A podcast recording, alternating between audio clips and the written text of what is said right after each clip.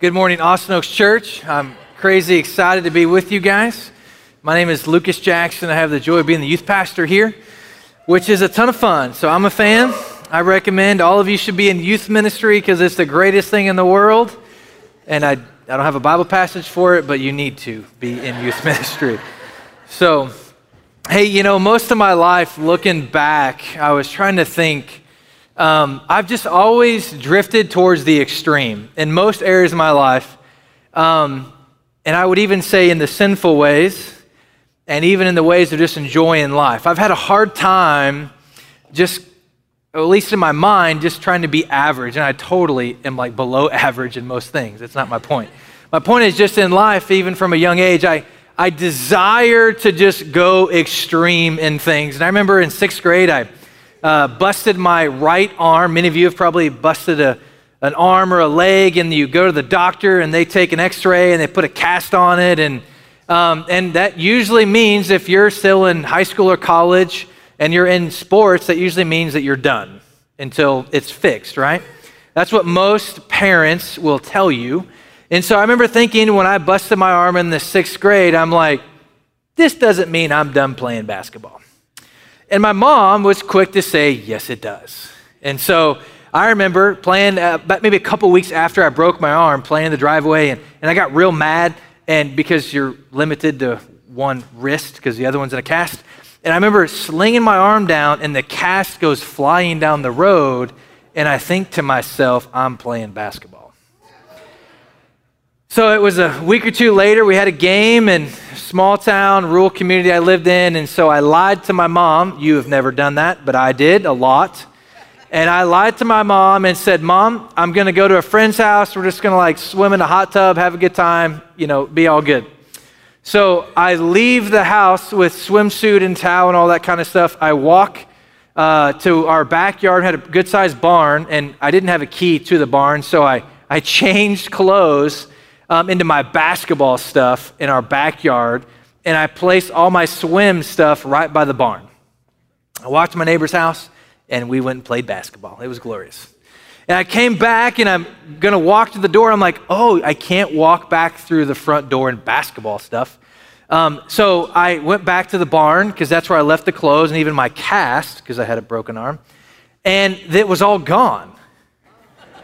And I'm like, then I'm trying to think, how am I going to lie to my mom? I got to lie to my mom twice today. And, and so I'm like, so I end up walking back through the door and I'm busted. And um, come to find out, a neighbor picked up my stuff, which is a very neighborly thing to do, other than when I'm trying to lie to my mom and get away with something.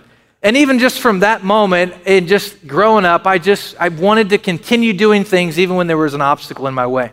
And it got worse. I went to college and I did play basketball, which is like it's like high school. It was like the lowest of the lowest of the low. So don't, I am short, yes. Um, and so I remember, uh, I went to Moody Bible Institute, downtown Chicago, phenomenal school. If you're looking for ministry, highly recommend it. Great reputation. Um, awesome what God has done through that school. Um, but we had fight nights. And I know you, you think seminary, these people are going to go to mystery. Why are they fighting each other? Well, it's for fun. this is true. So we had uh, fight nights, and this particular night, a guy from another floor came down.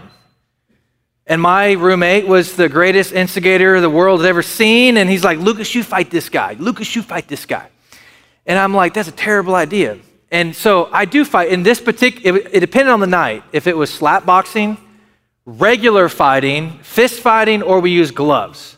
It just kind of depended on what we were feeling that week. So, um, so this was the first, maybe, well, maybe third or fourth wrestling match, and I had no idea that this guy knew what he was doing. I did not. So I charge this guy, and in a matter of three seconds, my feet are in the air, my head is smashed against the ground. He slams all of my weight and all of his weight on top of my left elbow. Left elbow broke in half. And if you know, and the great thing about adrenaline is uh, it works until it doesn't. And then about 15 minutes later, I'm like, I got to go to the doctor. And sure enough, busted elbow in half. And you would think that I would like learn from this, take a break, slow down. You clearly can't play basketball. Um, and this was a time of my life where going to the gym was like three, four hours a day because for basketball practice and then working out was tons of fun, enjoyed it. And I thought it was a good idea to continue working out with only one arm. And so I continued to go to the gym, and I could do most leg things. Um, you couldn't do squat, but uh, you could do the sled, other things. And I uh, remember uh, I was like, man, how am I going to do bench? And I was like, I can do this. So I literally, for six months, this is so ignorant beyond ignorance. For six months, I worked out with one arm, my upper body. I know, some of you guys are like, this guy, we hired this guy? yes, you did. And, I, and even to this day, if you were to rub your hand down my spine, you'd be like, there's a muscle on this side, but the left side, it's because it's still messed up uh, from my time where I thought it was a good idea to do that. And I could share many more examples of my ignorance and my desire to not want to give up and continue going forward and uh, never give up in that particular just extreme personality that I have. And if you know me, it is very extreme. And I sometimes can help it and sometimes can't. And so please pray for my family. and so today, I, man, in, in my preparation for the sermon today, I found a word in the Bible that is fitting for what it means to be extreme. And so I'm excited about this. And so today, we're going to talk about Deuteronomy 6 5, and we've been in a series, um, Take It All. So, a posture for 2020. We as a church, all of us collectively together, have a posture of God, take it all. Let's pursue you as a church in 2020. Let's be simply about Jesus. That's who we are as a church. And let's let that be the motto that we proclaim as an individual and as collectively as a church. And so we've been in this series, and as a staff, we've taken a look at what does it mean to love the Lord your God with your heart, soul, mind, and today we're going to take a look at strength. And so that's the joy that I get to preach on. And so Deuteronomy 6 5 here, love the Lord your God with all of your heart, with all your soul, and with all your might. And so this is what we've been teaching in the last month of our series here. Um, and in Mark 12, this is where we also taught on mind, because when Jesus quotes Deuteronomy chapter 6, verse 5, he adds the word mind, and we went through all that. So today, in our time, we want to take what does it look like to love Lord your God with all of your strength? Or your Bible may say all of your might. And so excited to take a look at that. And, and the Hebrew word here is ma'od. You can say that ma'od. Perfect. So that is what this word here is. It is strength or, or uh, might in your Bible. And so this word really um, is a fascinating word, actually. It really means muchness. Love the Lord your God with your muchness. Which is a little vague, which is kind of why I like it. But it means very or much. And we can look at passages of Scripture where it's used. In Genesis chapter 1, if you're not familiar with the Bible, this is where God creates all things. And uh, every day he says, God created this and it was good. And then we come to uh, verse 31 and he said it was very good. Ma'od, good, you could say. And then we could go to Genesis 4, verse 5, another example here. Um, if you're not familiar, this is where Cain gets really, really, really mad at his brother and he kills him. This is a true story. And so in the scripture, it says that Cain was ma'od angry. He wasn't like angry where he like kicked the cat or like got mad and, you know, had a little hissy fit. He got so angry that he like killed his brother. So he's pretty angry, right? And I do not recommend you kick your cat either, just to clarify. And so this word here is it intensifies everything that is associated with. So so you could see why this word will occur a lot. And you probably even use like, man, I'm extremely mad or I'm super excited or this is amazing. So you could be very happy or very sad or you could be very good today. Like it's used all the time, roughly 300 times in the scripture. And when the Old Testament audience used this word, it was used to increase the, the force of total capacity. And I'm going to get to what that means in a minute. And so, going back to Deuteronomy 6, verse 5, we've been looking at what does it look like to love the Lord your God with all your heart, with all your soul. And we're going to take a look today. What does it look, look like to love the Lord your God with all of your might? And if you were to love God with all of your muchness, and if the word ma'od, when used, is to intensify the meaning of the word that it is associated with to its total capacity, then this final way that God is commanding us to love Him is not just a thing. It's actually literally everything. To love God with your muchness means to love God in every way you possibly can, as long as it doesn't contradict with Scripture. The New Testament culture would have seen this and they would have interpreted it as power or strength, which is what a lot of your uh, English translations would have, because that's how they interpreted it. In the Old Testament, it's actually quite fascinating. The Jewish audience would have looked at this word and automatically associated it with wealth, the tangible resources that you have. And, and that makes sense because it's easy to tangibly hold money and to utilize that in such a way to love God. And so you could take these resources and you could purchase something that advances good. We as a church are planning, uh, building a church in Africa New Life. We're giving financial resources. And so here's what we're seeing God do. And so it's a pretty tangible way. So it makes sense why the Jewish audience would associate that way. And so we could ask ourselves what is the meaning of, how do we want to interpret this word, ma'od? Does it mean power? Does it mean strength? Does it mean wealth? Does it mean mind in the way that, that Christ quotes it in, in Mark 12 30 when he quotes Deuteronomy 6? And I think it's really the wrong question. I think understanding ma'od does not limit the number of ways we can love God. It actually does the opposite. It's like we can love God in an infinite number of ways, which is awesome because all of us have different skill sets and different knowledge of the Bible. Some of you have been Christians for decades. Some of you maybe only been Christians for weeks, and we're all in, in just different places in our pursuit of Christ. And so it's very fitting for God to say this. And everything in our lives can be a moment to love God with our muchness. You can Love God with your muchness in every moment, every opportunity, every ability, every capacity, and even every gift that God has given you. Everything you have could literally be used in such a way to love God. Now, realize by loving God with all of our muchness means that every act that we go about can be an act of worship.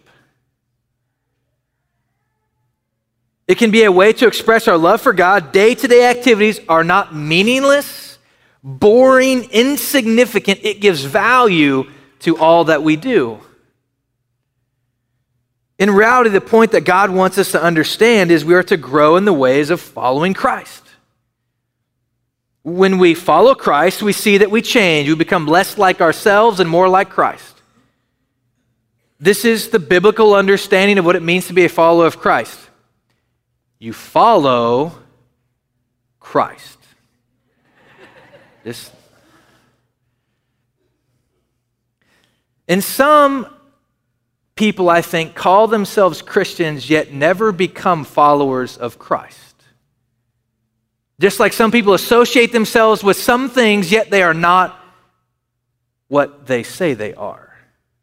Three times in the New Testament, the word Christian is used to follow Christ and all that he teaches and all that he commands is used hundreds of times. I just finished my quiet time in the book of Deuteronomy, and if you've ever read through it's a fascinating book, it's pretty awesome. And I concluded to one thing discipline equals freedom. When I follow God, I have more freedom. In the sense that I'm pursuing God, I'm honoring Him with my life. I'm, when we honor God with our muchness, we have the opportunity and the freedom to love God in every capacity that is humanly possible. So, how do we really understand in our culture what does it mean to love God with our muchness. So, um, you've probably heard of the phrase, it's like Texas edition or Texas size anything. And I remember in seminary when somebody from Texas would come and preach at chapel, I just hated it. Because they'd talk about Texas. And I'm like, and I didn't know anything about Texas. And I'm like, dude, I don't know what the heck is up with Texas, but you need to get over Texas. And I moved to Texas, and you just, you know, you just, it's like you just get it, right? Okay, okay, you, okay, you're fine. Now let me explain here a little bit. Um, let's go to it. I got it. Uh, let's go to an image, please. So I bought my son a truck. It was about 85 bucks. Best uh, investment thus far in my son's life. His name, his name is Maverick. He's two years old, and he loves his truck. Now, this is a this is an okay truck, okay, but it's not a Texas size truck. Okay? There's a difference. This is a Texas size truck. you get the point? Like, like one is okay and the other is really okay. You see the difference here? All right? Non Texas people, Texas people. Okay? oh, I do like Texas. And if you're here and you're not from Texas, I'm not really from Texas, we love you as well, just as much. So, anyway, you get the point. This is what the difference is between loving God somewhat and loving God a lot. Um, Pastor Brandon, this past week, as you learned last Sunday, he likes to smoke meat. Now, I started smoking meat before he did. And uh, this is, he actually posted this on Instagram. You could follow him, Brandon Ziski. I'm hoping he gets 100 more followers today. And so this is his back patio. And so he's got a Traeger, which is totally cheating. If you smoke meat and use a Traeger, that's cheating, all right? In my opinion. Anyway, but he's also got an egg over here, which I've heard they're awesome. So with these two setups, Brandon can smoke like, I don't know, half a brisket, three fourths of a brisket. He can do more than that, I know, okay? All right, like two and a half, all right? So he understands smoking meat, but let me, let me show you a friend of mine who really understands smoking meat, all right? There's a difference. One is just a smoker, and the other one is a Texas size smoker. You get muchness now a little bit, all right? you guys are funny. So that's what it means to love God with our muchness. And so, Mark chapter 2, fascinating passage of scripture. I, when I was reading this passage, I, here's four guys that understand what it means to love God with their muchness. And you may have read this passage before, uh, Mark chapter 2. And so um, I'm going to read through this so you get a big idea of the story, then we'll go through and we'll talk about what some applications for us specifically today. So, um, Mark chapter 2, verses 1 through 12, and feel free to follow on the screen if you like. And when he entered uh, Capernaum, I always botch that word, forgive me. After some days, it was reported that he was at home. And this is talking about Jesus here. And, and many were gathered together so that there was no more room, not even at the door. And he was preaching the word to them. And he and they came bringing to him a paralytic carried by four men. And when they could not get near him because of the crowd, they removed the roof above him. Seems a little extreme. And when they had made an opening, they let down the bed on which the paralytic lay. And when Jesus saw their faith, he said to the paralytic, Son, your sins are forgiven. Now, some of the scribes are sitting there and questioning in their hearts why does this man speak like this? He is blaspheming. Who can forgive sins but God alone? Which is a legitimate question. And immediately Jesus, perceiving in his spirit that they thus questioned within themselves, said to them, Why do you question these thoughts in your mind, in your hearts? Which is easier to say to the paralytic, Your sins are forgiven, or to say, Take up your bed and walk? But that you may know that the Son of Man has authority on earth to forgive sin. And he said to the paralytic, I say to you, rise, pick up your bed, and go home. And he rose, and immediately picked up his bed, and went out before them all, so that they were all amazed and glorified God, saying, We never saw anything like this. God, thank you for the opportunity to be able to preach your word. I pray that it penetrates our hearts in such a way that it changes us individually, our families, those that we live with, and our church. God, move us to be simply about your son Jesus and to follow you, for us to be less of just Christians and more of followers of you, obedient followers of who you are and what you desire for us. And we pray this in Jesus' name. Amen. In the Gospels, if you're in the beginning of Mark, you'll notice that Christ is actually away and praying. Actually, the context says he's praying for a really long time um, in Mark 135. And then in 38, Simon Peter uh, finds Christ and is like, hey man, there's a crowd that's taking place. We got to go out and go to these people. So Simon Peter goes to Jesus, and Jesus says, Let us go to the next towns that I may preach there also, for that is why I've come. I think it's important to know this is why Christ has come. And, it, and Mark helps set this up in chapter one. And then we see a crowd in chapter two that Christ himself is going to address. Now, in verse one of Mark chapter two, uh, most likely, Jesus is at Andrew and Simon Peter's home because that's where he was at in chapter 1. We're not really sure, but nonetheless, the context takes place in somebody's house. Now, let's go to the house image, please. Don't be thinking that it's like, like a house like this. You probably live in something like this. Maybe yours is a two story ranch style. You know, maybe some of you got land, some of you don't, but it's not a house like this, okay? And that's kind of important to understand. You know, when Jesus got in a boat and went across Galilee, it wasn't like a pontoon boat or a speedboat that you and I may get in today. It's a little different, right? It was more like this. And just to give you a visual, um, so it had a couple stories, possibly downstairs. It had the kitchen and a courtyard. You kind of lived with your animals. You know, you had to protect them and, well, you had to eat them, so you didn't want them to get away. So they were in there as well. And, and so this is what a modern house in New Testament times would have looked like, something like this. And even there would have been stairs on the outside of the house to get on top of the roof. And because it was crazy hot inside when there's no circulation, I grew up with no AC and no heat, um, literally. So uh, when you're sleeping inside and there's hardly any ventilation, it's really hot and sweaty, so it's better off to be outside. So they would sleep up there. So just to give you an idea, this is the type of house that's taking place. And in, in verse 2, you see there's a crowd. I don't know if that was thousands, nonetheless, it was a crowd. And even in the context, the, the, the four men bringing the paralytic to Jesus, they couldn't get through. So I envision something like being at a concert where it's so hard to get through, lots of people. And so the, so Jesus is there and he's preaching. He's actually, it's the Greek word logos. He's uh, preaching the truth of the gospel to these guys. He's preaching about himself. And so in verse 3, and they came bringing to him a paralytic carried by four men. So the implication here is if it's four men carrying this man, it's most likely a grown man. It's not a child or most likely a teenager. And so a paralytic, somebody who can't use their lower extremities. We have no idea the extent of it. We have no idea if they had an accident and it happened to them or they were born this way. We have no idea. The context does not tell us. And um, that's totally fine that we don't know that. But these men, they brought this paralytic to see Jesus. And normally, if you're going to take somebody to see somebody, you kind of like walk to the front door, right? So they tried to do that, but it, they couldn't get through. I don't know how long they tried. I don't know how long they walked to get there, but they could not get through. So one of them, you know, elbows the other and says, Let's just go up on the roof.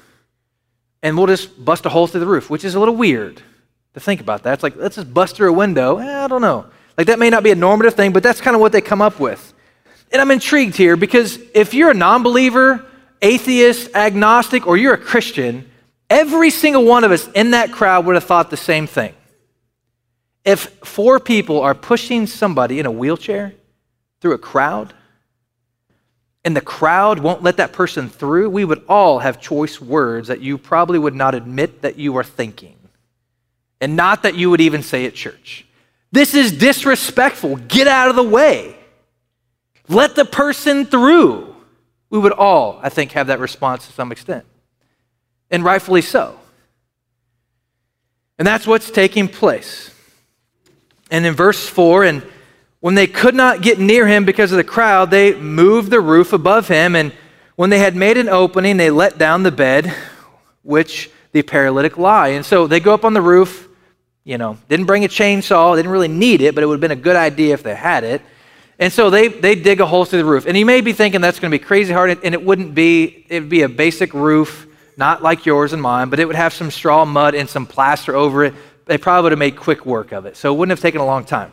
But imagine, I'm here preaching right now, and stuff falls from the ceiling. You're going to stop looking at me and you're going to look up, right? That's what you're going to do. And Jesus is there, he's preaching, and I just, I mean, it doesn't tell us, but I assume Jesus stopped preaching and just maybe just walked off to the side and is like, we're just going to see what happens. And so these four guys bust a hole in the roof, and I don't know if a couple climbed down, and the other two, you know, somehow got the mat down, and they brought this man so close to Jesus that they could smell his breath. So they got through the crowd and they bring him to Jesus. And it's fascinating here what we see. Four men who decide to love God with muchness by bringing a man to Jesus. In the context, we don't know if these people are believers or non believers. So they bring this paralytic to Christ, and Christ says, uh, I saw their faith, and he said to the paralytic, Son, your sins are forgiven. Now, this is a story about real people, and you're real people too. And so let's just think about this for a moment.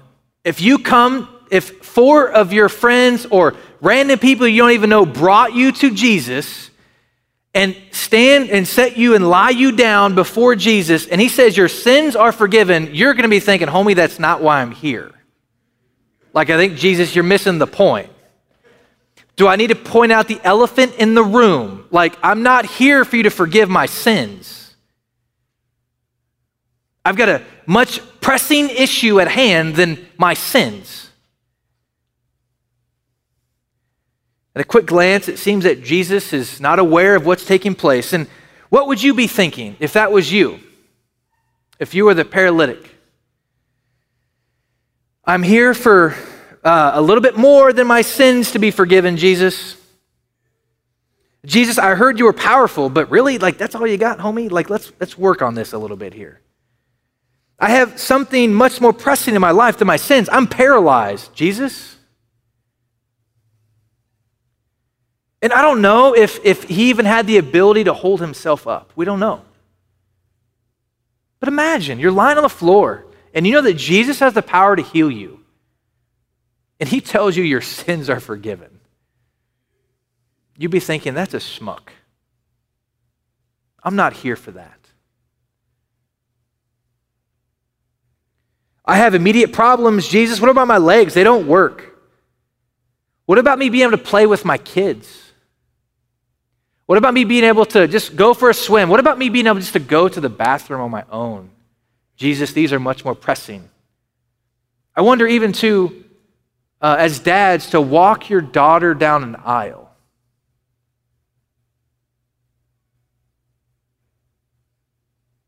I would want my legs fixed, not my sins forgiven. And I think you'd do the same. If we're honest, what do you think the man wanted more? Forgiveness of his sins or two legs that worked. I think most of us would go with the two legs that worked. Often in biblical times and even today, people come to God and desire all that God has. I would even go so far to say as non-believers, Christians, atheists, and even agnostics want a lot from God.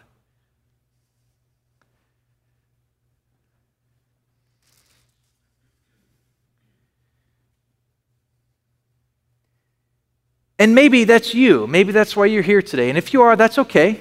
It's fine to be in. When I was 15 years old, I went through a church for the first time. I just wanted a mom who would choose her kids over drugs.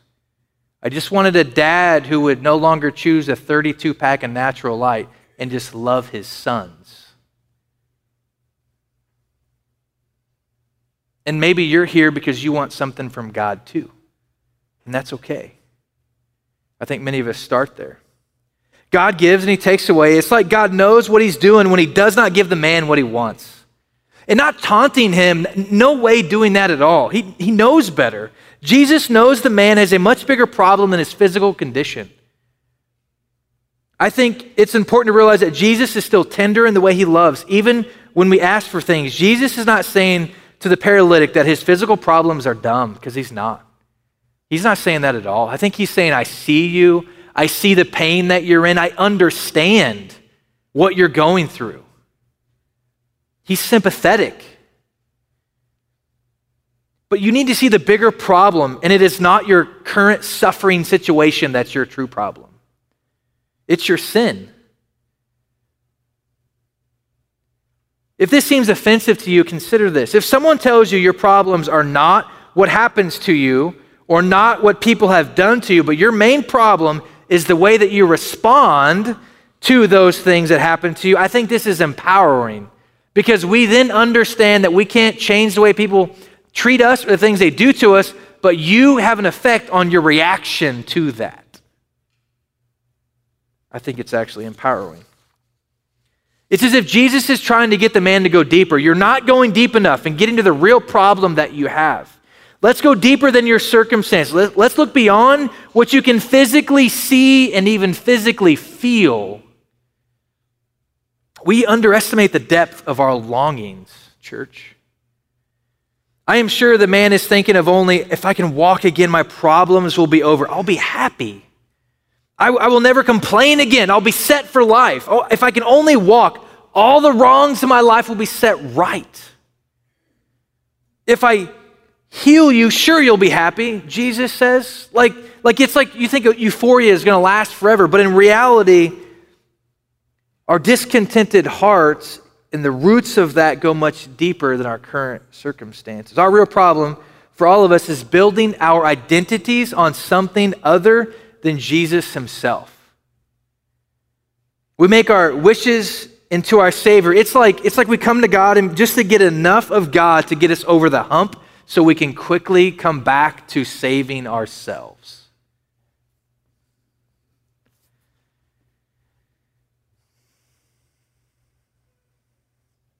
In reality, God is asking us to not just expect much from Him, He's expecting muchness from us. Verse 6 Now, some of the scribes are sitting there questioning their hearts, and so Jesus said something that ticked these guys off big time. There's a few trigger words when He said, Your sins are forgiven. Jesus, Jesus's, uh, the religious leaders that are there with Jesus are infuriated because they know what that means. In verse 7, why does this man speak like this? He's blaspheming. We can, who can forgive sins but God alone? Hearing from the mouth of Jesus, your sins are forgiven, choked and caused anger to boil up within these people. They thought Jesus was being irreverent towards God. So, to illustrate this, I've got a picture here of a couple pastors on staff, and you may know these guys Pastor Chad and Pastor Nima. Just for example, I've never seen this happen. Just to, let me just premise this with this, all right? Just for fun example's sake. Um, let's say Pastor Chad punches Pastor Nima in the face. I've never seen any inclinations of this at all. Um, and just so follow with me. And there's blood everywhere. Let's just, everywhere. That's what happens. And then I go up to Pastor Chad and I say, Chad, I forgive you for punching Nima. If you're Nima, you're thinking, Lucas, get out of the way, bro. Like, you, he hit me, not you. You can't, you can't give forgiveness for something that didn't happen to you. Like, Chad has to ask for forgiveness from, from Nima because that's who he hit, right? And that's really what's taking place here in this context. Like, Jesus himself, like, that's why Jesus looks at the man and says, Your sins are forgiven. And what Jesus is really saying is, Your sins have been against me. Which is why he can give the forgiveness. The only one who could say that would be the Creator himself. An Old Testament audience of understand Deuteronomy 6, this Shema, the Lord our God, the Lord is one would clearly understand, and in the culture in that time, Jesus, by forgiving the man his sins, is telling all who could hear that he is claiming to be God.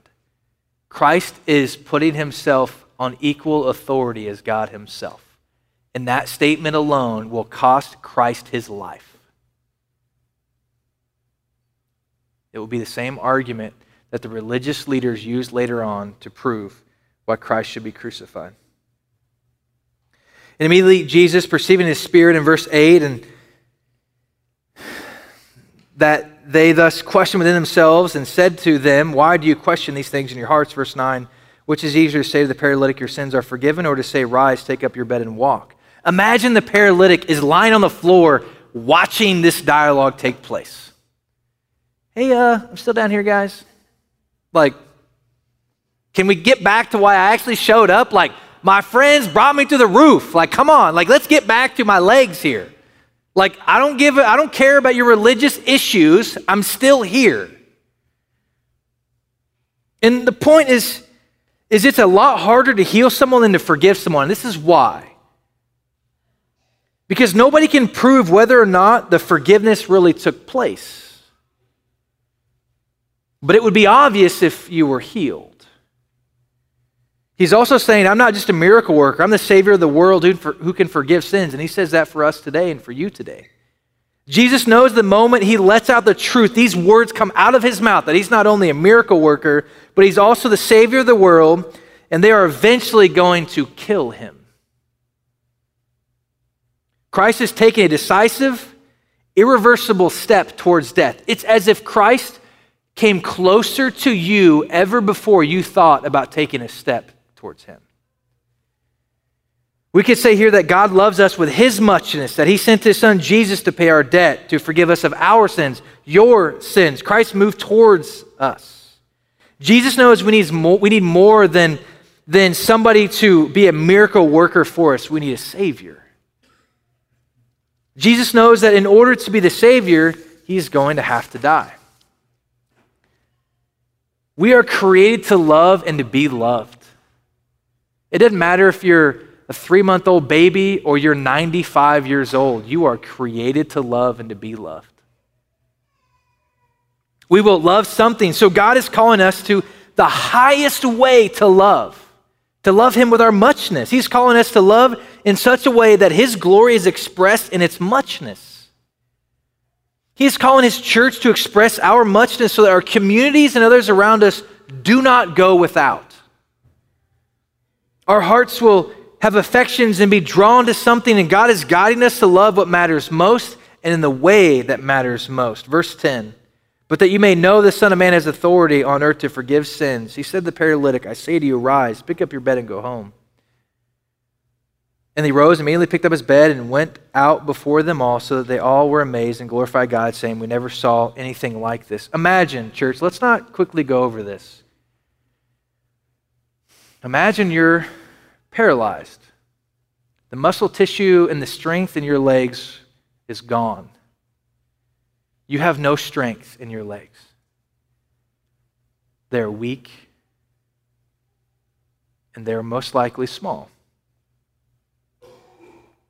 And let's imagine you're on the front row and the paralyzed man is lying there and, and Jesus heals him in front of you. What do you think happens?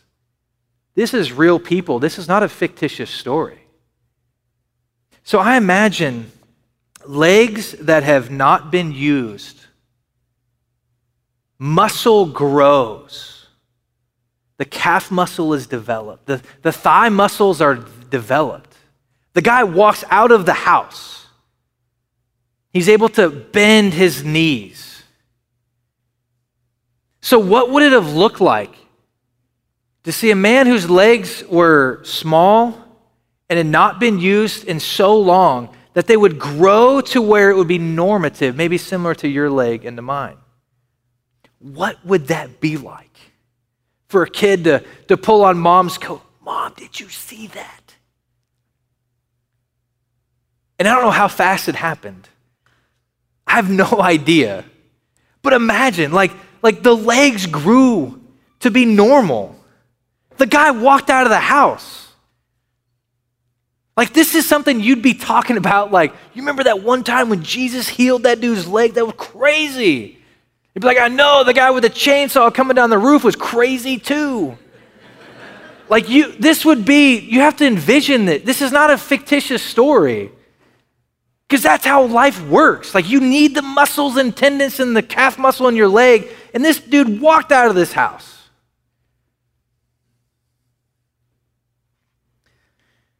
Why in the world would these four men bring this paralytic to Jesus? The story doesn't tell us. I don't know if it's like their brother in law. I have no idea if it's family. I have no idea if one of, the, one of the men go to work every day and they go to the same coffee shop that the paralytic guy's hanging out and he strikes up a conversation and they build a relationship over a couple years and, and maybe he invites his other friends and these four guys are hanging out with this other guy who can't move. I have no idea what the relationship is. It doesn't tell us. I don't know if, if the guy was like, hey, bro, I'll give you a 50 if you'll take me to see Jesus. Like, I don't know. It doesn't tell us. But I do know one thing. In the way that we are wired as humanity, these four men expressed muchness towards God when they brought this man basically to church. And the reason I know that this is significant is because we are supposed to love God with our muchness. I don't know if the four people were believers or not. But I think nonetheless, God uses non believers and believers alike to prick the hearts of those who will say yes to Him and who will become followers of Him. I think God uses believers and non believers alike. We see that throughout Scripture. But I know this there was no benefit that these four men were going to receive for bringing a guy who could not bring any value to their life. And, and I don't mean that because the guy didn't have any value. That's not, my, that's not my heart and my intent. But that's how we view these things. What's my benefit? Is this worth my time? And so, daily things of these four men brought this paralytic to church. And it's a struggle that I, even for myself, like I don't, I don't see things like this very often in our culture. Where people go to extravagant links, uh, extravagant links to love other people. It's not normative for us to do this. One thing I know is this is an example of how to love God with our muchness. And so, three questions that come to my mind as I was studying this passage, and I'll ask you as well, and then I'll say a few words and we'll be done. But what presents us from loving God with our muchness? Like, what causes, what makes it so difficult for us to love God with our muchness? And the text actually tells us it's our sin. Our sin makes it difficult to love God with our muchness. And another thought is how, how did God love us with his muchness? When we come to God and we, God, I need this problem fixed. If my spouse would just get her act together or his act together, if I would just have, if you would just provide the future husband or my future wife now, I don't want to wait. God, here's my issue. My boss is a whatever. We never have enough money.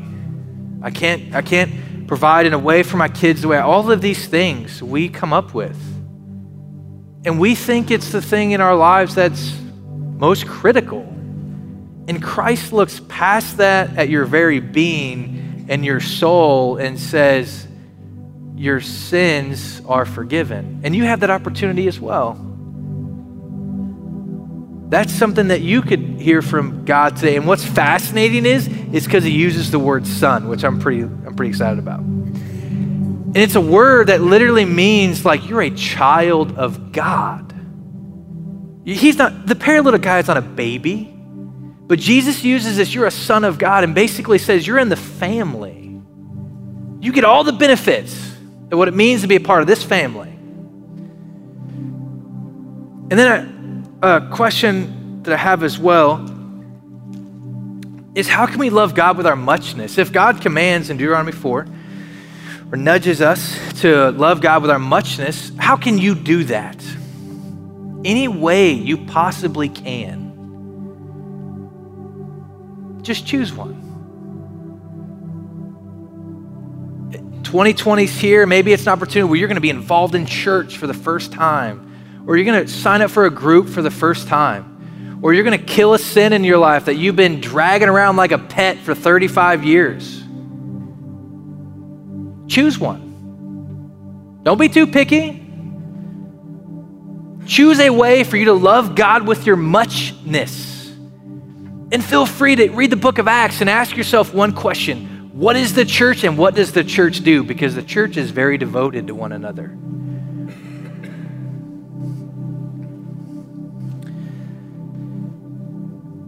No matter your age, your biblical knowledge, how long you've been in church, or your skill level in anything in life, by the fact that you were created in the image of God, says you have value and you have much to offer. I don't think it would be too childlike to simply say, I think it's possible for you to literally love God with your muchness when you brush your teeth. I don't know if that means like crest versus something else. But like let's let's think about these things. If God says to love him with all of our muchness, that means everything. Even though you've got a junky job, worship the Lord and honor him through it. Who cares if the boss is the way he is? We can give excuses all day long for the issues that we have in life because, church, there are going to be more that are going to come. There's always going to be something on the horizon. I imagine these four guys, this is actually pretty funny. I imagine these four guys like hanging around like at Kerbey Lane, drinking coffee, eating bacon in their 80s, which they're not, I don't think you're supposed to do that, but I will. Eating some pancakes. I remember, I just, I just envision these four guys just standing around being like, man, you remember that one time that Jesus healed that dude? Like, man, I'm sure I am glad you thought to come down through the roof because that wouldn't have happened if you didn't. Like, we'd be here telling some other story about how we didn't get into the into the opportunity to see Jesus face. Do you remember that one time when this guy's legs went from nothing to completely healed and that mug walked out of that room? He came down through the roof. But I guarantee you, every one of those people moved away just enough so he could walk out the front door.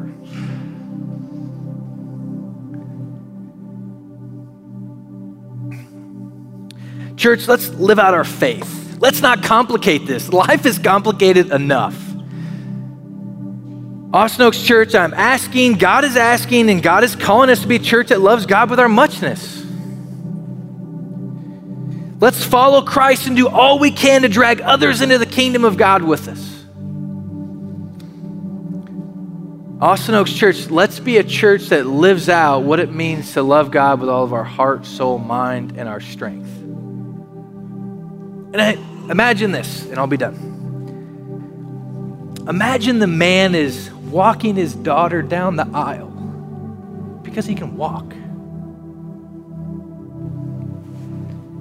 Imagine the four guys at a baptism because this paralyzed daughter or son gets saved. And they're nudging each other. Man, remember that one time we went to the roof? This is what's happening. Because we just we just brought a dude to Jesus.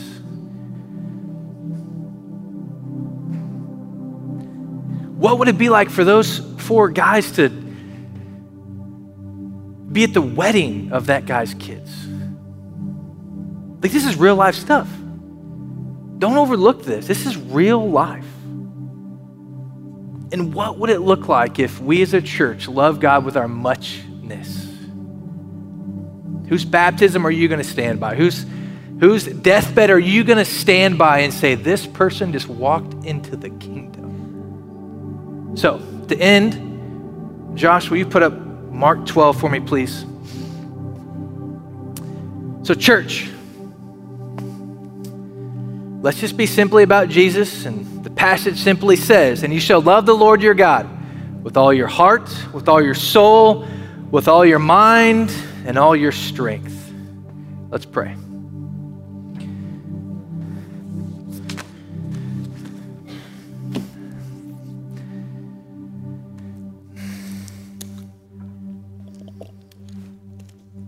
God, thanks for our time this morning. Thanks that we got to dive into a passage of Scripture talks about how to love God with our muchness. Believers in the room, followers of Christ in the room. How are you going to love God with your muchness? How are you going to love God with everything that you have? Don't be picky, just pick something. How are you going to help your spouse and your kids to love God with their muchness?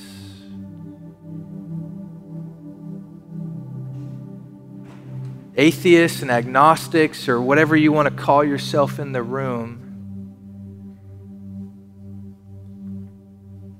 and wherever you're at, you have most likely wanted much from God. And Christ hears you, He sees you, He knows what you're going through. But He wants to go deeper than your superficial problems and not to negate those problems, they are real. And He wants to save you. So if you're in the room and you want to decide to follow Jesus, let's do that. Let's follow Christ. Church, let's, let's God help us to be a church that values the gospel And God, may we love you with our muchness. And we pray this in Jesus' name. Amen.